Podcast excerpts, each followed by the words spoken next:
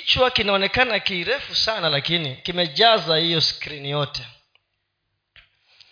Inaitwa god's counsel for my destiny and his kingdom purpose. God's counsel for my destiny and his kingdom purpose shauri la mungu ama ushauri. Shauri la mungu god's counsel linalohusu hatima yangu hatima yangu na makusudi ya ufalme wake. Shauri la mungu linalohusu hatima yangu ama hatima yako na makusudi ya mungu. Kuhusu ufalme wake. E, ndio nataka tunapoanza tuanze pamoja ili tuwe tunajua ya kwamba tunaangazia mambo gani. Shauri la mungu unaposikia neno cancel. Cancel. What comes to your mind? Unaposikia neno cancel. God's counsel ni nini kinakuja katika nia yako unaposikia god's counsel wanafunzi poleni huwa saa zingine mi napenda kuuliza maswali. Unaposikia god's counsel ama tu hilo neno counsel. Najua kuna counsel spellings zile zimeandikwa pale na kuna counsel ile ya ncil sitakutaja. Unaangalia chini sana sitakutaja. Sitakuuliza wewe so niangalie tu usikuwe na uoga. Hebu kwanza tusome jeremaya najua sijui kama it is in that order but tusome jeremaya ishirini na tatu mstari wa kumi na nane. Jeremaya 23 and verse number 18 shauri la mungu god's counsel umetuwekea? Maana ni nani aliyesimama katika baraza la bwana? Maana ni nani aliyesimama katika baraza la bwana? Hata akalifahamu neno lake na kulisikia ni nani aliyelitia moyoni neno langu na kulisikia? Weka kizungu that same verse. But which of them has stood in the counsel of the lord? But which of them has stood in the counsel of the lord to see or to hear his word who has listened and heard his word. So tunapozungumza kuhusu council ametaja baraza. So baraza ni kama mkutano kikao okay? Kikao mkutano ambapo kunazungumzwa maneno. Ndio anauliza huyo mtu ambaye amekaa ama kusimama katika baraza la bwana ili ndio aone na asikie. Aone wale watu waliokusanyika ndani ya huo mkutano na asikie yale maneno yanayozungumuzwa.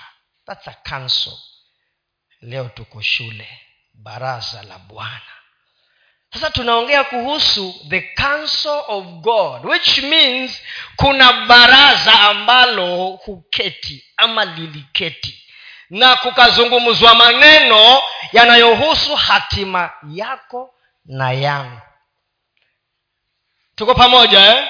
kuna baraza ambalo aidha liliketi ama linaketi au litaketi la bwana na katika hilo baraza kuna maneno ambayo yanazungumzwa na yanayozungumzwa yanahusu hatima your destiny.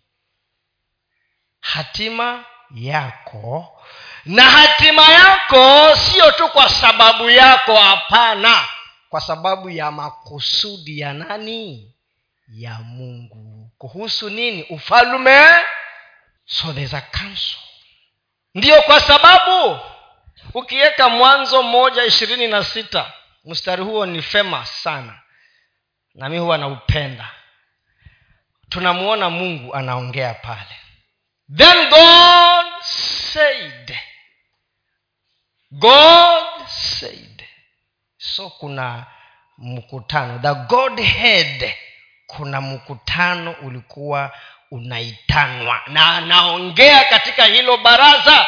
Then god said let us make mankind in our image in our likeness so that they may rule over the fish in the sea and the birds in the sky over the livestock and all the wild animals and over all the creatures that move along the ground. Hayaweka kiswahili sasa. Mungu akasema so god the godhead summoned a council.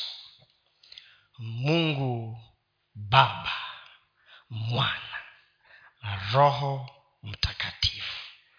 Hatujui kuna kina nani wengine walikuweko ama ni viumbe gani vingine vilikuweko. But what we are sure of is god the father the son and the holy spirit kuna baraza likaketi likajadili kuhusu mwanadamu aumbwe na mwanadamu huyo apewe mamlaka gani. Ikazungumzwa in that council concerning your life mankind you and me baraza. Sasa hujua ya kwamba chochote kinachojadiliwa leo hii tukiita mkutano hapa kamati ya kina baba ama kina mama. Huwa mwafanya nini katika mikutano yenu? Mkiitana. What do you do in that meeting? Mnafanya nini? Tuseme mkutano wa kina mama. Nianze kuuliza wakina mama. Huwa mnafanya nini katika mikutano yenu? Kwanza kuna kuanga na nani anaongoza mkutano? Kuna chair lady. Mnakuanga na secretary mnakuanga na agenda na kuna kumbukumbu zinaandikwa. Si ni kweli? There are minutes. That's what happens eh? in an ordinary meeting. Wa vijana the same. Makazini kule mnafanya kazi. Hata mkienda mikutano ya vyama mnacheza chama vyama. Si muko na vitabu? Mnaandika minutes. So pia mbinguni kuna vitabu there are books in heaven. Kila baraza likiketi kuna kuanga na kumbukumbu zinaandikwa na kuna vitabu pia huko mbinguni. Ndio kwa sababu ukisoma danieli saba kumi inasema and the books were opened. So it means many books na pia ukisoma mahali kwengine kwingi utaona ya kwamba wakati huo wa mwisho pia kuna vitabu vitafunguliwa. Many books. But the book that i want us to focus on kulingana na hili baraza hili ni kile kitabu ambacho kinagusia hatima yako na makusudi ya mungu kuhusu ufalme wake kila wakati baraza linaketi kuna kumbukumbu. Weka hapo zaburi ya mia moja thelathini na tisa mstari wa kumi na tano na kumi na sita. Zaburi ya mia moja thelathini na tisa kwanzia mstari wa kumi na tano. Kizungu inasema my frame was not hidden from you when i was made in the secret place when i was woven together in the depths of the earth your eyes saw my unformed body. All the days ordained for me were written in your book before one of them came to be. Enda kiswahili sasa. Mifupa yangu haikusitirika kwako yaani haikufichika ilikuwa wazi nilipoumbwa kwa siri nilipoungwa kwa ustadi katika pande za chini za nchi. Macho yako yaliniona kabla sijakamilika kitabuni mwako. Ziliandikwa zote. Siku zilizoamriwa kabla hazija hazijawa bado. So umeona ya kwamba pale yule mwandishi wa zaburi anasema mungu alimwona mwanadamu hata kabla aungwe. The frame yaani mifupa yake na viungo vyake vilionekana katika mtazamo wa mungu kiroho. Hapa duniani hata kabla afanyike nini? Aumbwe alafu akasema kuna kitabu chake huyo mungu akaziandika siku za mwanadamu. Sasa unaposoma siku za mwanadamu usifikirie tu aliandika eti ataishi miaka mia moja na kitabu kikafungwa. I don't think so. That book in my view and my understanding iliorodhesha siku yako baada ya siku nyingine. The way your days will run. Na ujue hii yote ilifanyika kabla ya mwanadamu kuumbwa. Lakini mungu alikuwa tayari amekwisha kuyaona. Na siku ikawekwa katika kitabu. Alafu pia kukaandikwa vile siku zako zitakuwa how you are supposed to live those days. Kile ambacho ni utimize kikachorwa. Macho yako yaliniona kabla sijakamilika kitabuni mwako ziliandikwa zote pia. The details. Kuhusu maisha yako ikaandikwa hapo ndani. Yote hawa watu wa waibrania the hebrews wanaamini ya kwamba vile wanaamini hao ya kwamba mwanadamu alikuweko na mungu kabla aumbwe. Hivile wanaamini hao ya kwamba mwanadamu alikuwa roho pamoja na mungu kwa sababu mwanadamu alitoka kwa mungu na wakati baraza liliketi roho ya huyo mwanadamu pia ilikuwa huko. Akaambiwa haya ndio maisha yako. Lakini sasa akaambiwa ukienda huko duniani fanya kama vile ambavyo umeona katika kitabu chako tumekuandikia. Uende ufanye hivyo. Lakini mwanadamu ni nani akija hapa mungu alimpa uwezo wa kuchagua chagua vile unataka kuishi vile ambavyo umejiamulia mwenyewe. Hivyo ndivyo wanaamini. Hao. The word council neno hili council linatokana na neno la kiebrania ambalo linaitwa sod sod sod neno la kiebrania linaitwa sod na kama vile tu ambavyo nilishasema tayari neno hilo linamaanisha a company of persons in a session in a meeting to consult of a matter or a secret. Inamaanisha to sit down together to consult together and to agree on a matter. Hiyo nilikuwa nimeshasema tayari na tukaona ya kwamba mungu kama vile ambavyo tumesoma pale nataka unajua mara mingi kama vile nilisema katika uh, before tumalize ibada ya pili ya kwamba sometimes unaweza ukasoma tu mistari ukapitia mistari ya bibilia lakini as unavyochukua muda kuketi na kutafakari unapata ufunuo zaidi ule mstari tunaujua kuusema lakini ile kifungu nilikuwa najiuliza kitabuni mwako ziliandikwa. I don't think god angeitisha mkutano kuzungumza mambo yako na andike tu miaka peke yake na awache hivyo. Hiyo itakuwa hiyo ni ajenda ndogo sana a small agenda. Lakini mungu i believe alikuwa na ajenda kubwa kuhusu maisha ya mwanadamu. Na akahakikisha ya kwamba ameandika mambo yote yanayomhusu huyo mwanadamu na akayaingiza ndani ya hicho kitabu. That book. Sasa swali ni and by the way hata yesu mwenyewe alipokuja pia alizungumza kuhusu kitabu kilichohusu yeye alisema ya kwamba pia yeye alikuja kutimiza kile kilichoandikwa. Ukiweka waibrania kumi tano mpaka saba.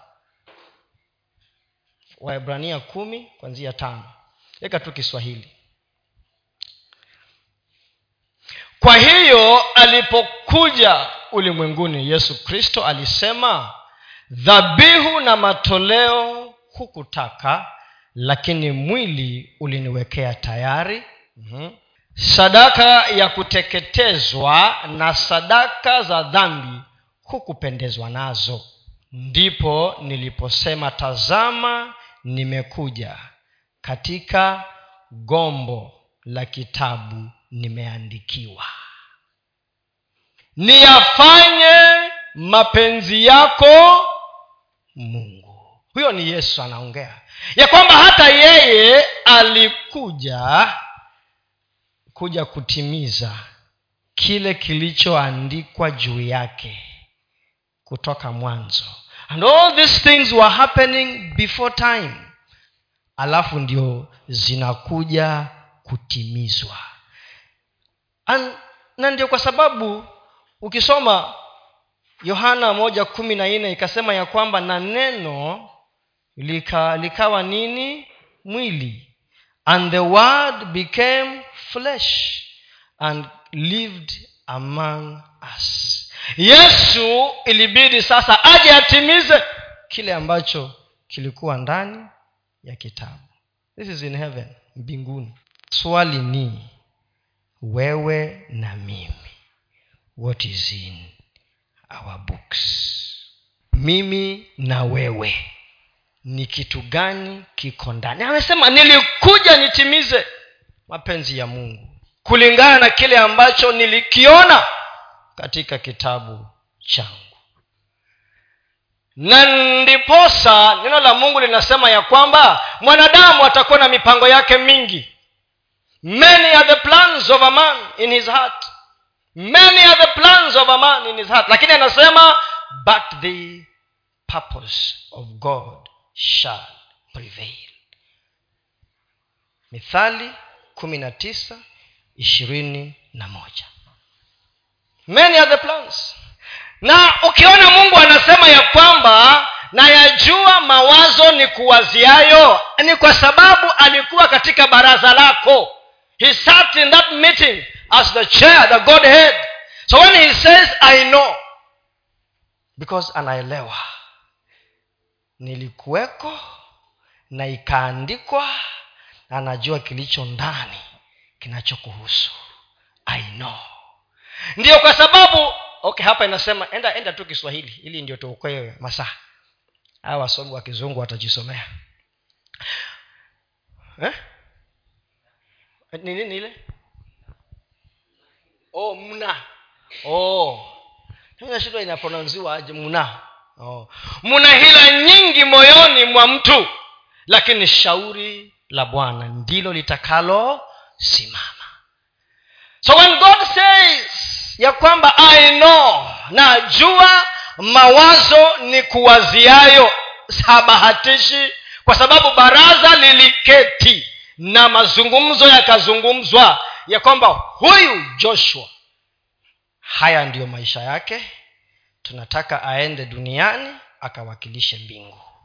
We want him to go and represent heaven on the face of the earth. So anajua ya kwamba this is what i am thinking about you. Na mawazo hayo yakakuwa documented. Those thoughts are documented. Ndio mwandishi wa zaburi akasema ya kwamba mawazo yako ewe bwana kunihusu mimi ni mengi. Kama ningeyahesabu yangeshinda hata mchanga wa bahari. Because the thoughts that god has towards you are so many. Na kama yangehesabiwa hiyo ni zaburi si lazima ufungue.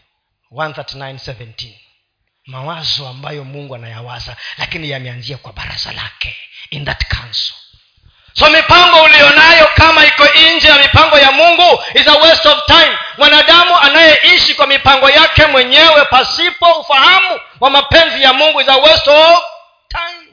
Is a wasted life. Is a wasted life. Kulingana na hesabu za mbinguni. According to the arithmetics of heaven is a wasted life. Mna hila nyingi moyoni. Na hila ni nyingi sana nyingi katika moyo wa mwanadamu. Anapanga mengi kila uchao usiku na mchana madili mipango mengi nini lakini kama hakuna mungu ndani yake katika mipango yake is a waste of time. Shauri because if it is not documented in that book is of no use. Kama haijaorodheshwa katika siku zako haina maana yoyote. Na si lazima ifanyike. Lakini kama imeorodheshwa then it is important. Amen? Sijui kama naongea peke yangu. Saa zingine wahubiri anaweza kuwa wanapayuka payuka peke yao. Kumbe watu hakuna. Kanso shauri la mungu kuhusu hatima yako na makusudi ya mungu. Ndio kwa sababu paulo katika kitabu cha waefeso mbili kumi waefeso mbili kumi ephesians 210 anasema nini? Maana tu kazi yake hiyo niwekee kizungu kwanza. There's a word i want. An english word.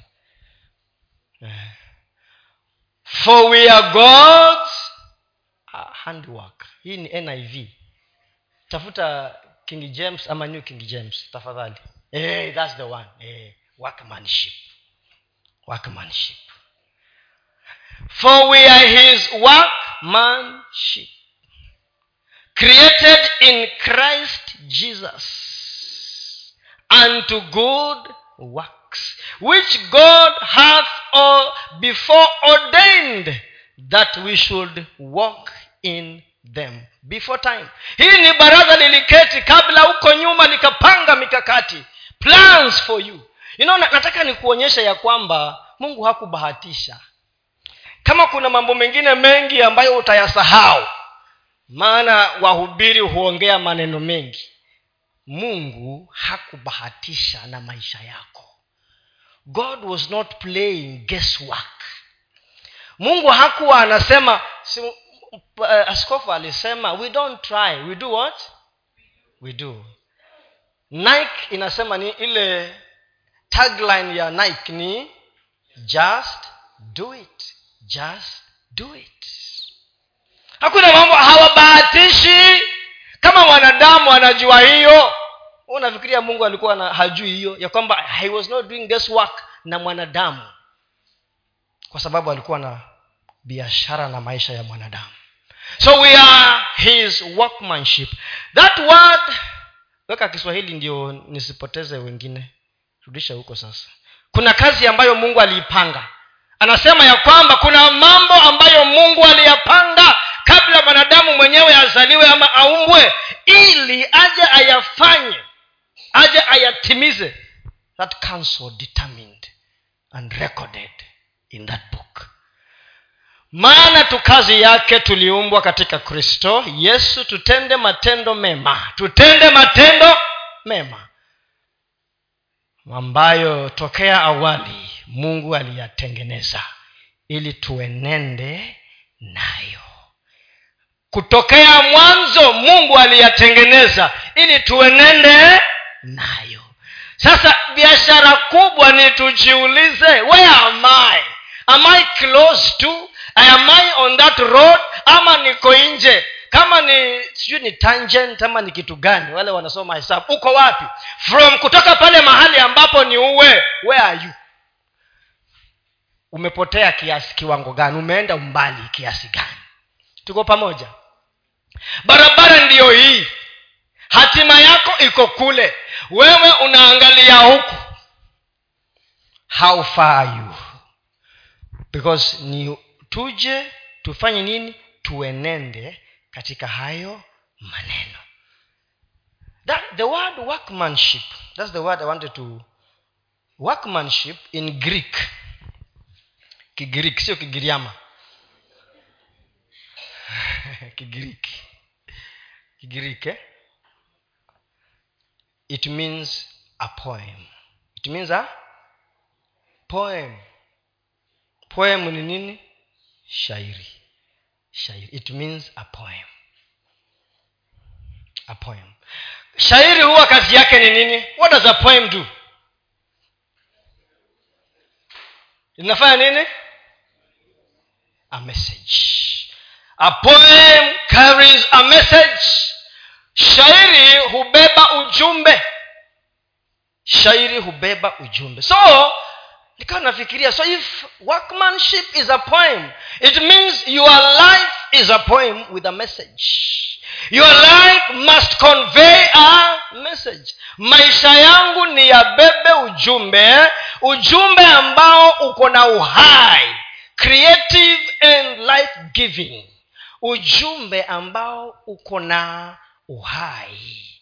Ujumbe ambao unaumba una nguvu ya kuumba na ubunifu ujumbe ambao uko na uzima. Unaona a poem rhyme. Si mnajua hiyo? Kuna kwanga na rhyme. Eh? mpaka unakuwa wimbo unaweza kuimba. Kumbe kumpokea nani? Sijui kumbe mgeni tulikuwa tuki, tukisema shairi lingine tukiwa shule za msingi. Eh? Kibwagizo ilikuwa ni nini? Mgeni kumpokea kumbe ni kujitongea mnakumbuka hiyo eh? Eh, kwa nini? Because rhyme ilikufanya ushike uwe kama wimbo. But it was conveying a message. So ask yourself maisha yangu raimu yake ridhimu yake ni gani? Ujumbe ambao nikitembea ninavyoishi unatoka ni nini? What's the message? Am i conveying kulingana na kile ambacho mungu alikuwa amepanga toka mwanzo ili nije nitembee katika hayo maneno. Rhyme rhythm is a poem. Workmanship. A poem. I am god's poem written down in heaven that has entered earth.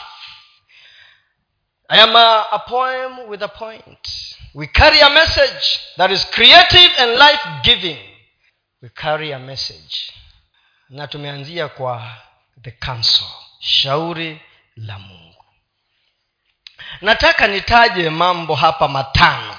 I want to mention five things or five steps. Hatua si tano ambazo zitatusaidia tu kupata ufahamu zaidi kuhusu shauri la mungu kuhusu hatima zetu na makusudi yake ya ufalume wake katika maisha yetu. Twende kitabu cha romans 8 so tunapoendelea we jiulize tu rain ama mtiririko wa shairi hili la maisha yangu je linaambatana na kilichoorodheshwa katika kitabu kinachohusu maisha yangu? Je kinaambatana? Is my walk kutembea kwangu? Je kunaambatana na kile ambacho mungu alikusudia kutoka mwanzo? Warumi nane ishirini na tisa mpaka thelathini. Maana wale aliowajua tangu asili aliwachagua tangu asili wafananishwe na mfano wa mwana wake ili yeye awe mzaliwa wa kwanza miongoni mwa ndugu wengi. Na wale aliyowachagua tangu asili hao akawaita. Na wale aliyowaita hao akawahesabia haki na wale aliyowahesabia haki hao akawatukuza weka kizungu sasa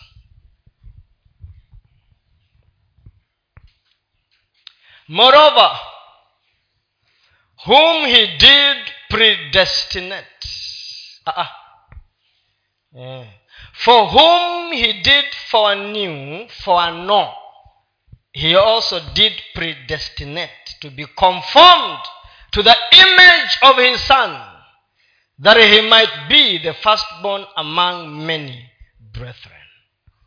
Moreover whom he did predestinate them he also called and whom he called them he also justified and whom he justified them he also glorified. Mambo matano. Nataka tu niyaorodhesha hayo mambo matano alafu nizungumze kwa kifupi tu kwa hayo mambo matano. Jambo la kwanza the first one is foano ndio ime, imekuwa ya kwanza kule kule kuj, kujulikana toka mwanzo. Forenew forenew forenew ni kujulikana toka mwanzo. Forenew jambo la pili predestinate. Predestinate. Ama alifanya nini? Ali aliwapangia na kuwachagulia predestinate. Jambo la tatu called aliwaita. Aliwaita.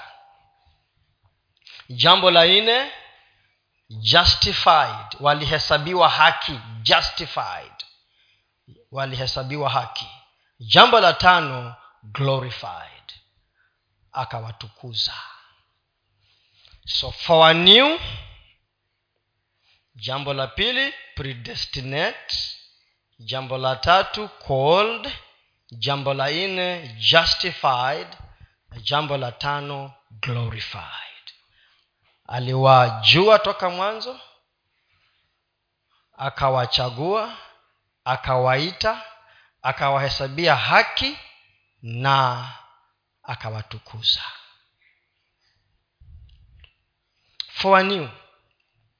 ndio ya kwanza. Forenew aliwajua toka mwanzo. Na hiyo nimeizungumza tayari. It occurred before. Ilifanyika kabla ya hata mwanadamu mwenyewe kuonekana. Before time began. Alafu ikaandikwa katika kitabu. Before. Jana nilikuwa nil, nil, tulikuwa mahali jana na hawa wapendwa wengine hapa alafu nikawa napeana mfano fulani wa habari nyingine ilikuwa nimesoma tu mahali fulani ya kuhusu mchungaji mmoja. Mchungaji huyo aka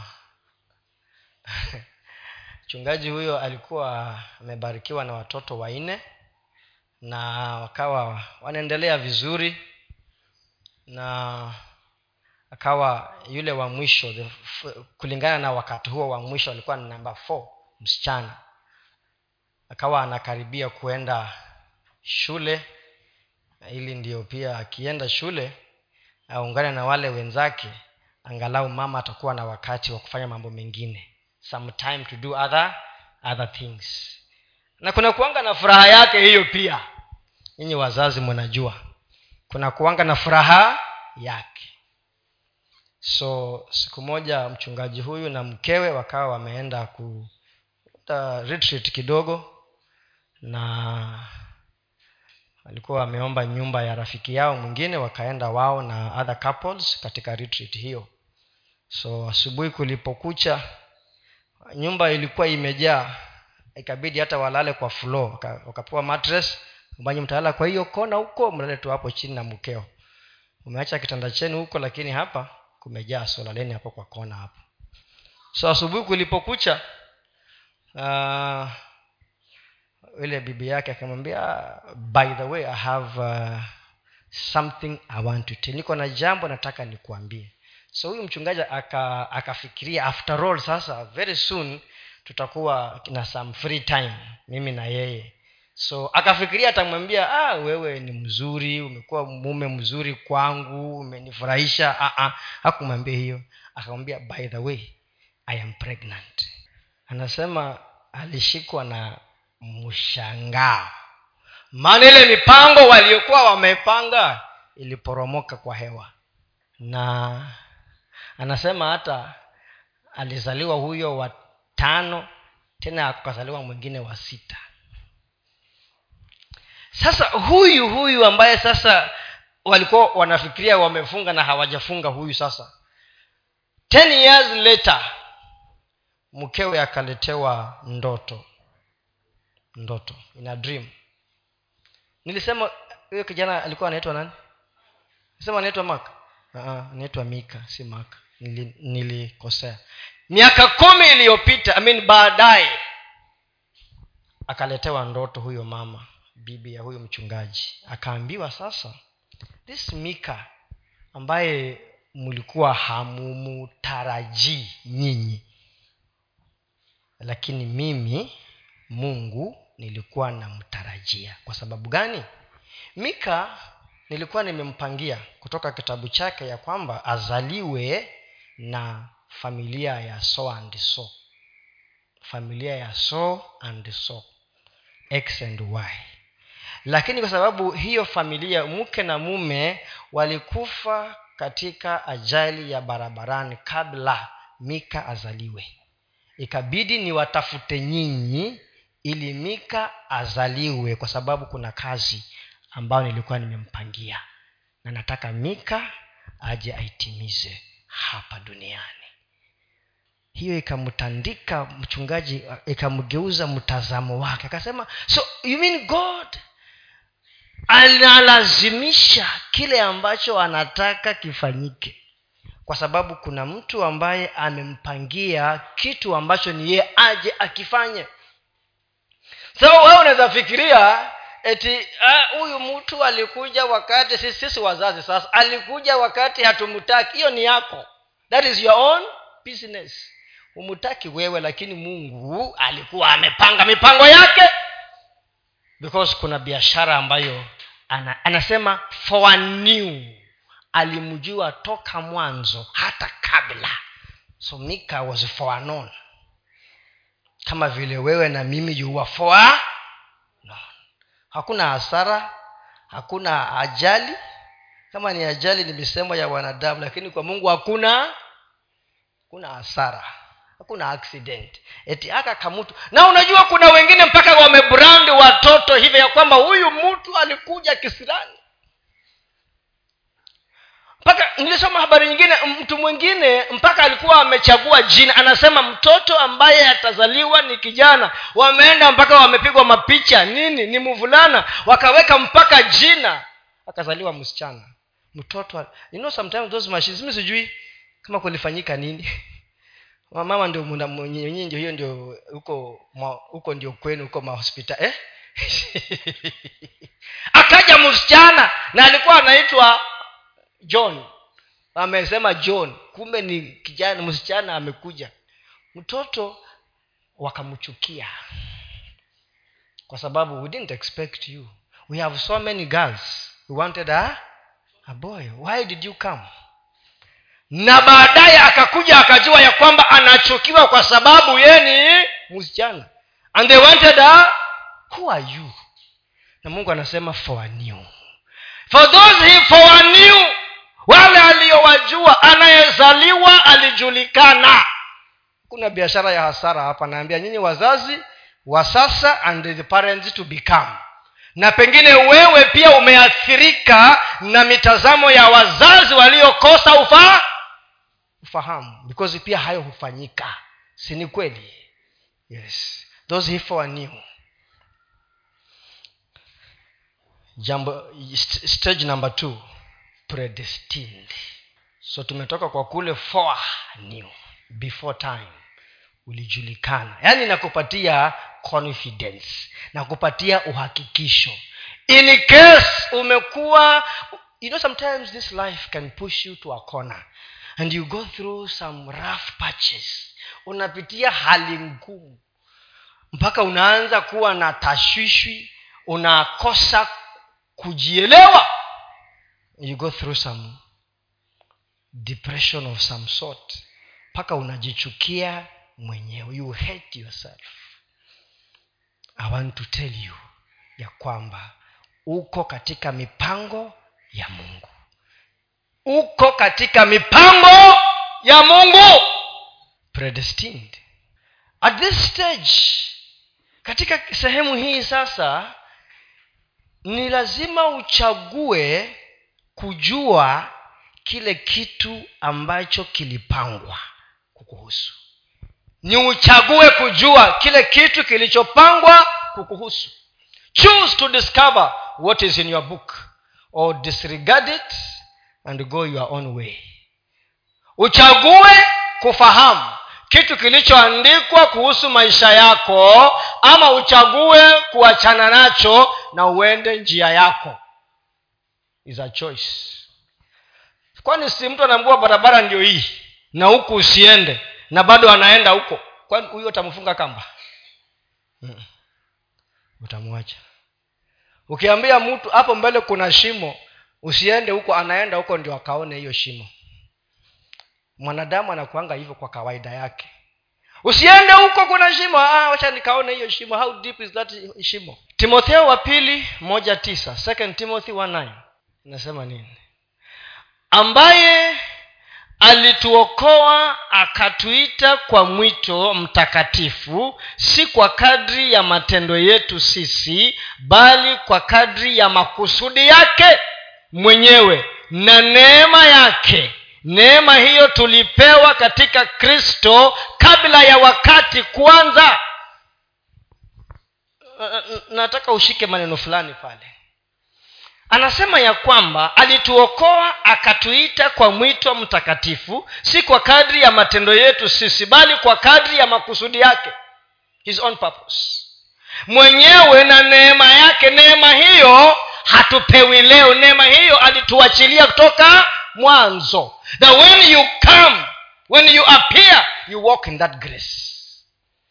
Hivyo ndio anasema pale ya kwamba aliwachilia neema hiyo juu ya maisha yake. Hiyo neema kazi yake ni ya nini? Utimize makusudi. Because bila empowerment ya neema utoboi bila kuwezeshwa na mungu utoboi ndio anasema ya kwamba alituita akatuchagua kwa sababu ya makusudi yake na akatupatia neema. Ndio kwa sababu ukisoma waibrania nne kumi na sita inasema na tukiendee kiti cha rehema ili ndiyo tupate nini? Tupate neema na rehema ambayo tutaihitaji. Kuna wakati utakuja tutaihitaji is a throne of grace. Tukapewa hiyo. Anatuambia nini pale? Ya kwamba mungu hawezi akakuingiza kwa kitu ambacho hajakuwezesha kukifanya. Ndiyo kwa sababu if we pretend you can't pretend for long. We shika microphone upretend kuimba hapa ndugu samson. Pretend kuimba kuongoza sifa uongo utoboi. Kama si mwimbi sijasema etiwe si muimbi nasema in case you can't pretend. Ndio kuna vitu vingine hapa hata mtu akijaribu kuvifanya you are out of rhyme. Simesema you are a poem. Na poem ina rhyme. Ukijaribu shairi hilo linaenda linaenda kombo halina utamu utamu. Unajua huwa maneno yakikaririwa yanaleta utamu. Lakini ukifanya kitu ambacho kiko nje na makusudi ya mungu na neema iliyowachiliwa kwa hayo makusudi hakina utamu hakina ladha unaboo tho saa zingine wakikwambia unabohua wengine wanakuonea wivu. Kuna ile ya ukweli na kuna ile ya ya wivu kuna nyingine huwa ni ya wivu. Auhubo ni vile hana hiyo we uko nayo. Hasa anataka pia we uketi muwe draw muwe sehemu alafu nayo sababu ya roho ya kuvunjika moyo haraka unakubali. When you agree you sit on it. Wanakwambia hata ukipiga hapana. Anasema ya kwamba alitupatia kutoka mwanzo predestined. So you choose.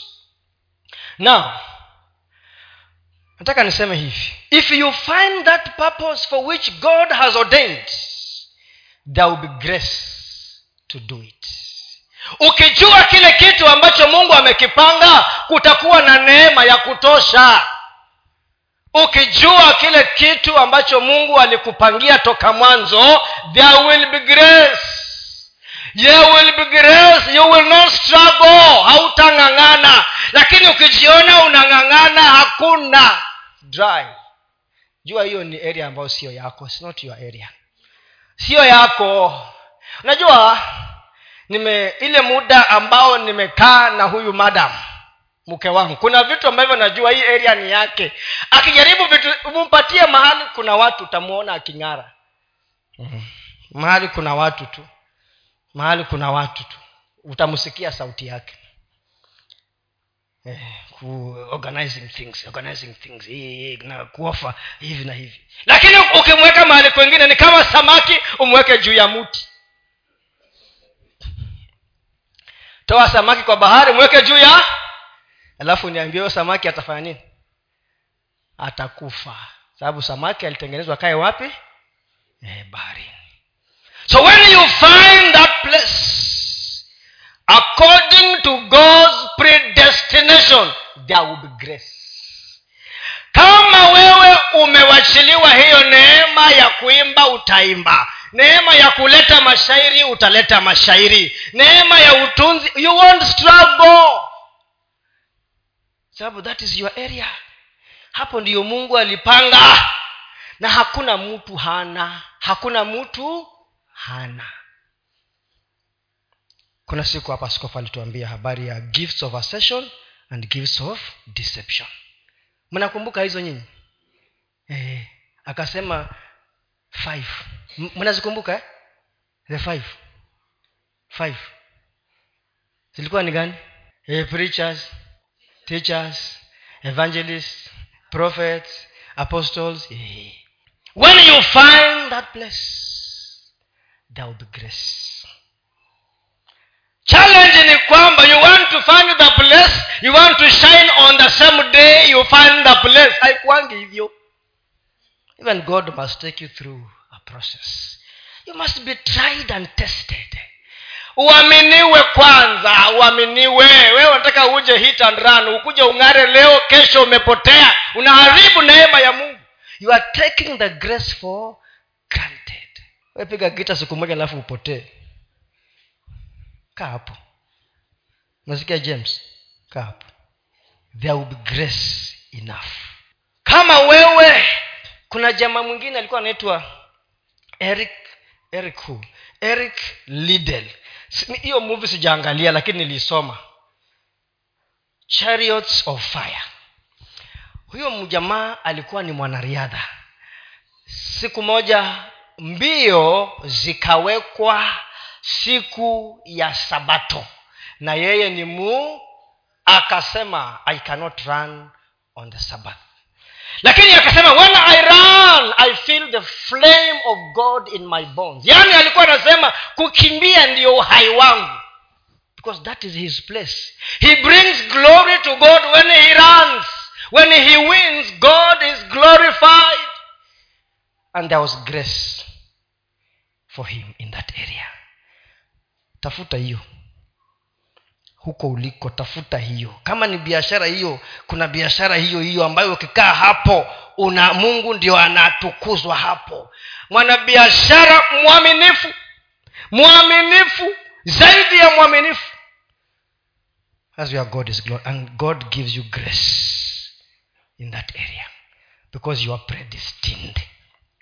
If you find purpose you will also find grace that has been apportioned to you before time. Imesemekana before time. Before time. Ilipeanwa paulo akawa anaambia timothy mimi na wewe kuna neema iliwachiliwa before time. Ya kazi hii tunafanya leo. So we are in our areas of purpose. Now this is the chief way chief way we know we have discovered our purpose. Chief way. Chief way. Yaani ile njia ambayo utajua ya kwamba niko mahali kwangu is when you don't struggle. Sawa sawa? Wakati hungang'ani unajua ah, this is my place. Mi najua mi i know. Mi ukinipatia watu kuongea nimekuja kujua kumbe hiyo ndio mahali nime iko neema imewachiliwa. Iko neema. Iko neema unaona mungu anakupatia uwezo wa kutafuta vitu ili uvielewe uambie watu wengine. Hiyo ni neema sio kila mtu. Not everybody. Tasoma madikshonari yote. Kwani mi huwa naangalia kuna siku nilikuwa mahakamani zamani hizo. Nikawa ninajiuliza kama duniani hapa ili ndio mtu uitwe wakili umesoma mavitabu mrundo wa vitabu digrii umemaliza miaka sijui minne. Pia hata kuna ma, kuna kuna kuna grade ni ufikie. Usipofikia hiyo hata hakuna bridging huko ni direct. Hiyo grade upate ndio ukuwe wakili. Bila hiyo utoboi. Tena wanasema maths and english. Hiyo grade kama hiyo grade hujapata wakili ukui. Uende miaka minne uchape. Baada ya hapo uende kenya school of law. Na siku hizi watu wanaanguka kama mchezo naanguka. Kuna wazee nasikia wamekaa miaka. Kuna mwingine kwanza namjua alienda india. Sidharau india lakini alienda kusomea law india. Aliporudi kenya school of law ikamshinda. Mpaka akasema lawyer na mimi tumewachana. Akawa mtangazaji wa redio. Mm, uloya na mimi tumefanya nini? Maana hiyo haikuwa kitu yake. Uende kenya school of law. Baada ya hapo uende pupillage baada ya hapo ndio uingie kwa rol uvae ile manguo nyeupe kule kwa kichwa alafu chief justice uingizwe kwa nani? Kwa rol ya advocate. Tena baada ya hapo kuna advocate wa kupractice kwa magistrates courts high court court of appeal mpaka supreme court. Sio wote wanaenda supreme court by the way. So nikawa anajifundisha mambo kuhusu vile wakili anafanya ndio aweze kuingia huko aweze kupractice huko. Na anaangalia kile ambacho si kila mtu anaweza kuwa loya si kila mtu. Na nilikuwa nawaangalia huko makotini mpaka wakawa wananiuliza are you an advocate? Eh, our lawyer loya wetu leo hakuji. Unaweza ukasimama kwa niaba yetu. Mimi nimevaa masuti yangu nimeenda huko na makesi zangu. Wananiuliza hiyo ana an advocate? Ambia mi hapana advocate. Tafuteni mtu mwingine. Alafu ka, kaloya kanakuja kanasimama. Pole kama unataka kuwa wakili sikuvunji moyo. Kanakuja kanasimama hapo. Kanaongea. Jaji anamuuliza unataka nikufanyie nini? Unajua jaji amesikia hakuna kitu umeongea nonsense. Anakuuliza unataka nikufanyie nini? Anamwambia sasa ili ndio ufanye justice kwa your client enda ufanye one two three four. Kesho mchana come before me again. Enda. Siku hiyo nilikuwa nimeenda huyu justice lenaola ndio alikuwa jaji wa high court siku hizo. Ile inaitwa division ya constitutional court before aende supreme court. Mi nilikuwa na kakesi kangu pia nimefika hapo nikasikia vile watu wanaambia nikasema kumbe huyu ndio uloya wenu wengine ni mconmen mumejaa hapa. Na wewe umekaa hapa eti uko na loya huko. Umetupa mbao. Not everybody can become whoever. Ni kile ambacho mungu amekupa chako. You will not struggle. Hapo utatulia. Na hapo ndio mungu anakumwagia nini? Neema. Mbone mbone nimekaa sana hapa? Mm-hmm. okay. Eh? Number three nataka niende haraka nimalize. Called called umeitwa. Sasa ukisikia ukisikia mtu anasema nimeitwa huu ndio wakati sasa umeanza kupata ufahamu. Hmm? you are getting a glimpse of what is recorded for you. Nimeitwa. Amewaita nimeitwa. I have a call. If you have a call it means umeanza kupata a glimpse umeanza kupata picha that he, this is not my my line. Nasema I have a call nimeitwa. Si so, mnasikianga wanasema hivyo. Lakini usifikiria kuitwa ni kuhubiri. Najua hapo ni watu na we think when you have a call it's about only preaching. No. No. A call in your area. Mwito sehemu yako. Mwito sehemu yako. A call in your in your area hiyo hiyo ndio mwito tunaongea juu yake. You have a picture you have a glimpse. When we begin to get some glimpse of what we were made, to, we were made for we begin to discover what is written in that book concerning our lives. Na swali ni ni nini iko hapo ndani? Tukianza kupata hayo maswali kama hayo na kuanza kupata picha sasa huo mwito unaanza hapo hebu tuwekee pale zaburi arobaini sita mpaka nane. Zaburi arobaini sita mpaka nane. Inasema nini? Dhabihu na matoleo hukupendezwa nazo umetuzidishia ila umetuzidishia ila masikio kafara na sadaka za dhambi hukuzitaka. Ndipo niliposema tazama nimekuja katika gombo la kitabu nimeandikiwa. Mm-hmm. kufanya mapenzi yako e mungu wangu ndiyo furaha yangu. Naam sheria yako imo moyoni mwangu. Unaona hiyo zaburi hiyo inafanana karibu pia na ile waibrania kumi tulisoma tano na saba. Yesu hapa bado anazungumza. Huu haya ni maneno kumhusu yesu. Na imetupatia picha kidogo ya kuelewa. Anasema sheria yako iko ndani ya moyo wangu na tamanio lake ni kufanya mapenzi ya mungu. Na kuna mahali kwa bibilia inasema ya kwamba kuna wakati utafika ambapo atatoa moyo wa jiwe ndani ya mwanadamu aweke moyo wa nyama ambao ataandika sheria zake ndani ya moyo. Unajua enzi zile za sheria zamani sheria ziliandikwa katika vibao. Vibao vikapewa musa. Lakini akasema mungu alikuwa ameyajaribu hayo lakini wanadamu wakashindwa kuziweka sheria zake. Akasema nita, sasa nitatoa katika vibao vya kuchora niweke ndani ya moyo wa mwanadamu. Ukitaka kujua kilicho ndani ya kitabu chako angalia katika moyo wako ndio kwa sababu mungu huchunguza moyo wa mwanadamu. Angalia kilicho ndani ya moyo wako. Usiende mbali. Angalia katika moyo wako. Na katika moyo wako angalia what is it that interests you? Ni kitu gani ambacho unakitamani sana wewe? Kila mtu hapa kama angeulizwa aseme kuna kitu huwa anakitamani sana. There's something that you desire there's something that you long for. It is your passion. It is your interest. Kila mtu ukimketisha tu vizuri umuulize tu vizuri kuna kitu kiko ndani. That one i know katika moyo wako. Maana hapo ndani ndio utapata jibu la kukusaidia kuzifuata na kuyafanya mapenzi ya mungu na pia kutambua ni kitu gani kinakuita. Moyo wako unakuambia nini na moyo wako vile unakuambia kama sheria za mungu ziko ndani yako itakuelekeza.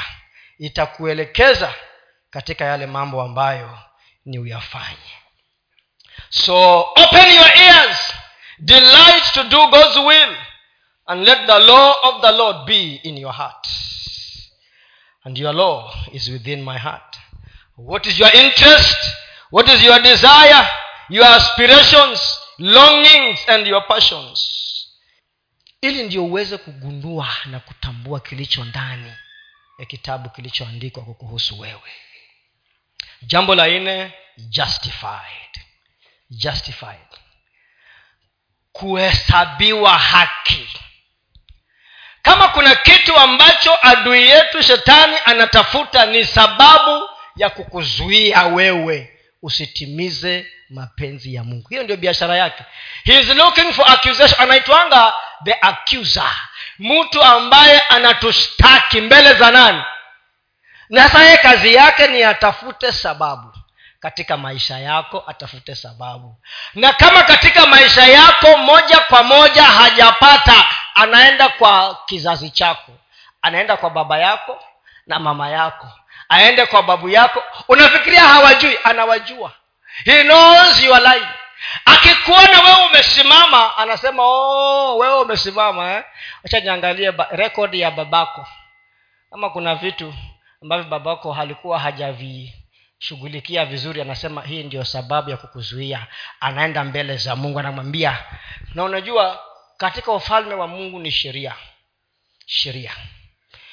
Ni kama mahakamani ni sheria. There are courts hiyo tutaongea siku nyingine. There are courts in heaven. Different kinds of courts. And where those books are opened mashtaka yanaletwa. Kuna jaji ni mungu. Alafu kuna wakili wetu. Unamjua wakili wetu ni nani? Who is our advocate? Advocate ni nani? Mbona sisikii yesu kristo ndiye wakili wetu kuna mahakama. Sasa yeye anatafuta anatafuta sababu ya kukuzuia. Lakini tukielewa ya kwamba yesu kristo tutawezaje kukosa kushika wokovu huu wenye nguvu wa aina hii inayoweza kututoa kwa accusations za shetani? Si hata ayubu alipelekewa mashtaka ama hamkumbuki hayo alipelekewa mashtaka. Hata joshua akapelekewa mashtaka. Ukisoma zekaraya tatu moja mpaka saba kulipelekwa mashtaka kotini. Hata pita ndiyo maana yesu akasema nimemwona shetani anakutamani wewe anataka akupepete kama ngano lakini nimekuombea utakapotoboa watie moyo hawa wenzako maana pia hawa nao wanapepetwa. Hmm? shetani anatafuta nini? Nafasi. Ndio sababu petero wa kwanza tatu tano nane anasema usimpatie shetani nafasi. Don't give him an opportunity. Because you are justified. Umehesabiwa haki kwa damu ya yesu kristo. Na huu ndio ushindi wetu wapendwa. That is our our breakthrough thats our victory. Tumehesabiwa haki. Yeye ni akuzuie lakini yesu amekupatia mlango. Anasema yeye ndiyo njia. Amekupatia nafasi ya kutimiza mapenzi ya mungu na kufikia hatima yako. Umethibitishwa. Umefanywa mwenye haki. And the last one you are glorified. Umetukuzwa haimaanishi ya kwamba kutukuzwa ni kuenda mbinguni pekee. Unajua when we hear the word glorified we think ni kuenda tu mbinguni. Uh glorified means una mtu unadhihirisha utukufu wa mungu katika ile sehemu yako uliyowekewa uliyopangiwa. When unadhihirisha utukufu wa mungu katika yale maeneo uliyopangiwa then you are glorified unapodhihirisha utukufu wa mungu katika maeneo yako. Kutukuzwa ama kuvalishwa utukufu its not about going to heaven. It is when you have fully stepped into your area of calling kama vile ambavyo umeandikiwa wewe. Unapomdhihirisha mungu unajua kuna mahali tulisoma hapo kwa warumi ya kwamba ame alitufanya tuwe kama ama mfano wa yesu kristo. To be conformed to the image. Mfano wa yesu kristo. Mfano. To be conformed. Hayo ndiyo mapenzi ya mungu. Na tukifikia kilele cha kuconform then the glory of god is revealed tukifikia kilele cha kuwa kama yesu tuwe mfano wa yesu kristo. Hapo ndiyo utukufu unadhihirika. Anaposema inuka uangaze arise and shine because you are, you are, you are light. Hebu weka hiyo isaya hapo sitini moja. Tumalizie na hiyo. Ah, second last. Isaya 60 ondoka uangaze. Kwa kuwa nuru yako imekuja na utukufu wa bwana umekuzukia. That is when you are fully radiating. Yaani unaonyesha utukufu wa mungu kupitia kwa kile ambacho unafanya ambacho ni sehemu ama ni maeneo yako. That is where you are supposed to be. Anasema hao aliwatukuza. He glorified ondoka uangaze kwa kuwa nuru yako imekuja na utukufu wa bwana umekuzukia. You are glorified. Mungu anasema hao nitawatukuza. Na hayo yote anafanya ni kwa sababu ya mapenzi yake. Tumeongea maneno mengi. Na tumeanzia huko mwanzo. I am just hoping. Naomba tu ya kwamba usiwe umekaa na alafu ukienda ujiulize sasa hata alikuwa anaongea juu ya nini? Naomba tu mungu wa mbinguni akusaidie.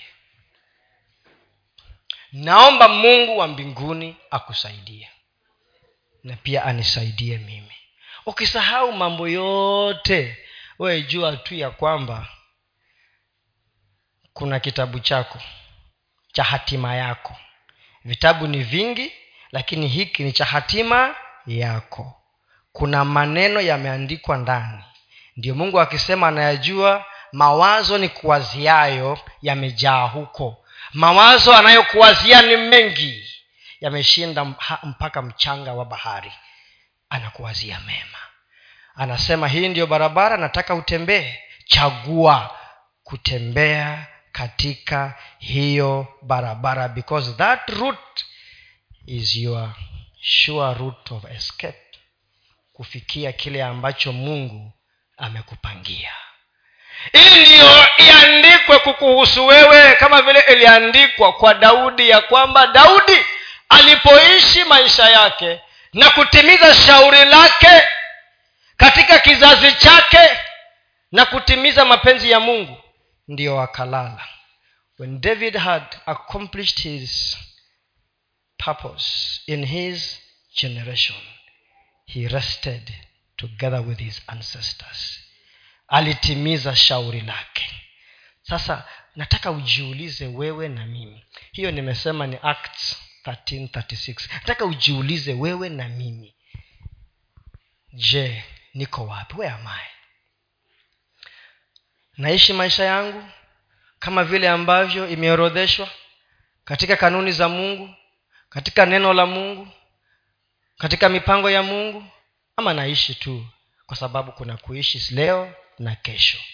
Mungu anashughulikia makusudi yake katika maisha yako yanayohusu ufalme wake. Acha mungu atuwezeshe katika ufahamu huo ili tukaweze kutimiza mapenzi ya mungu. Mungu awabariki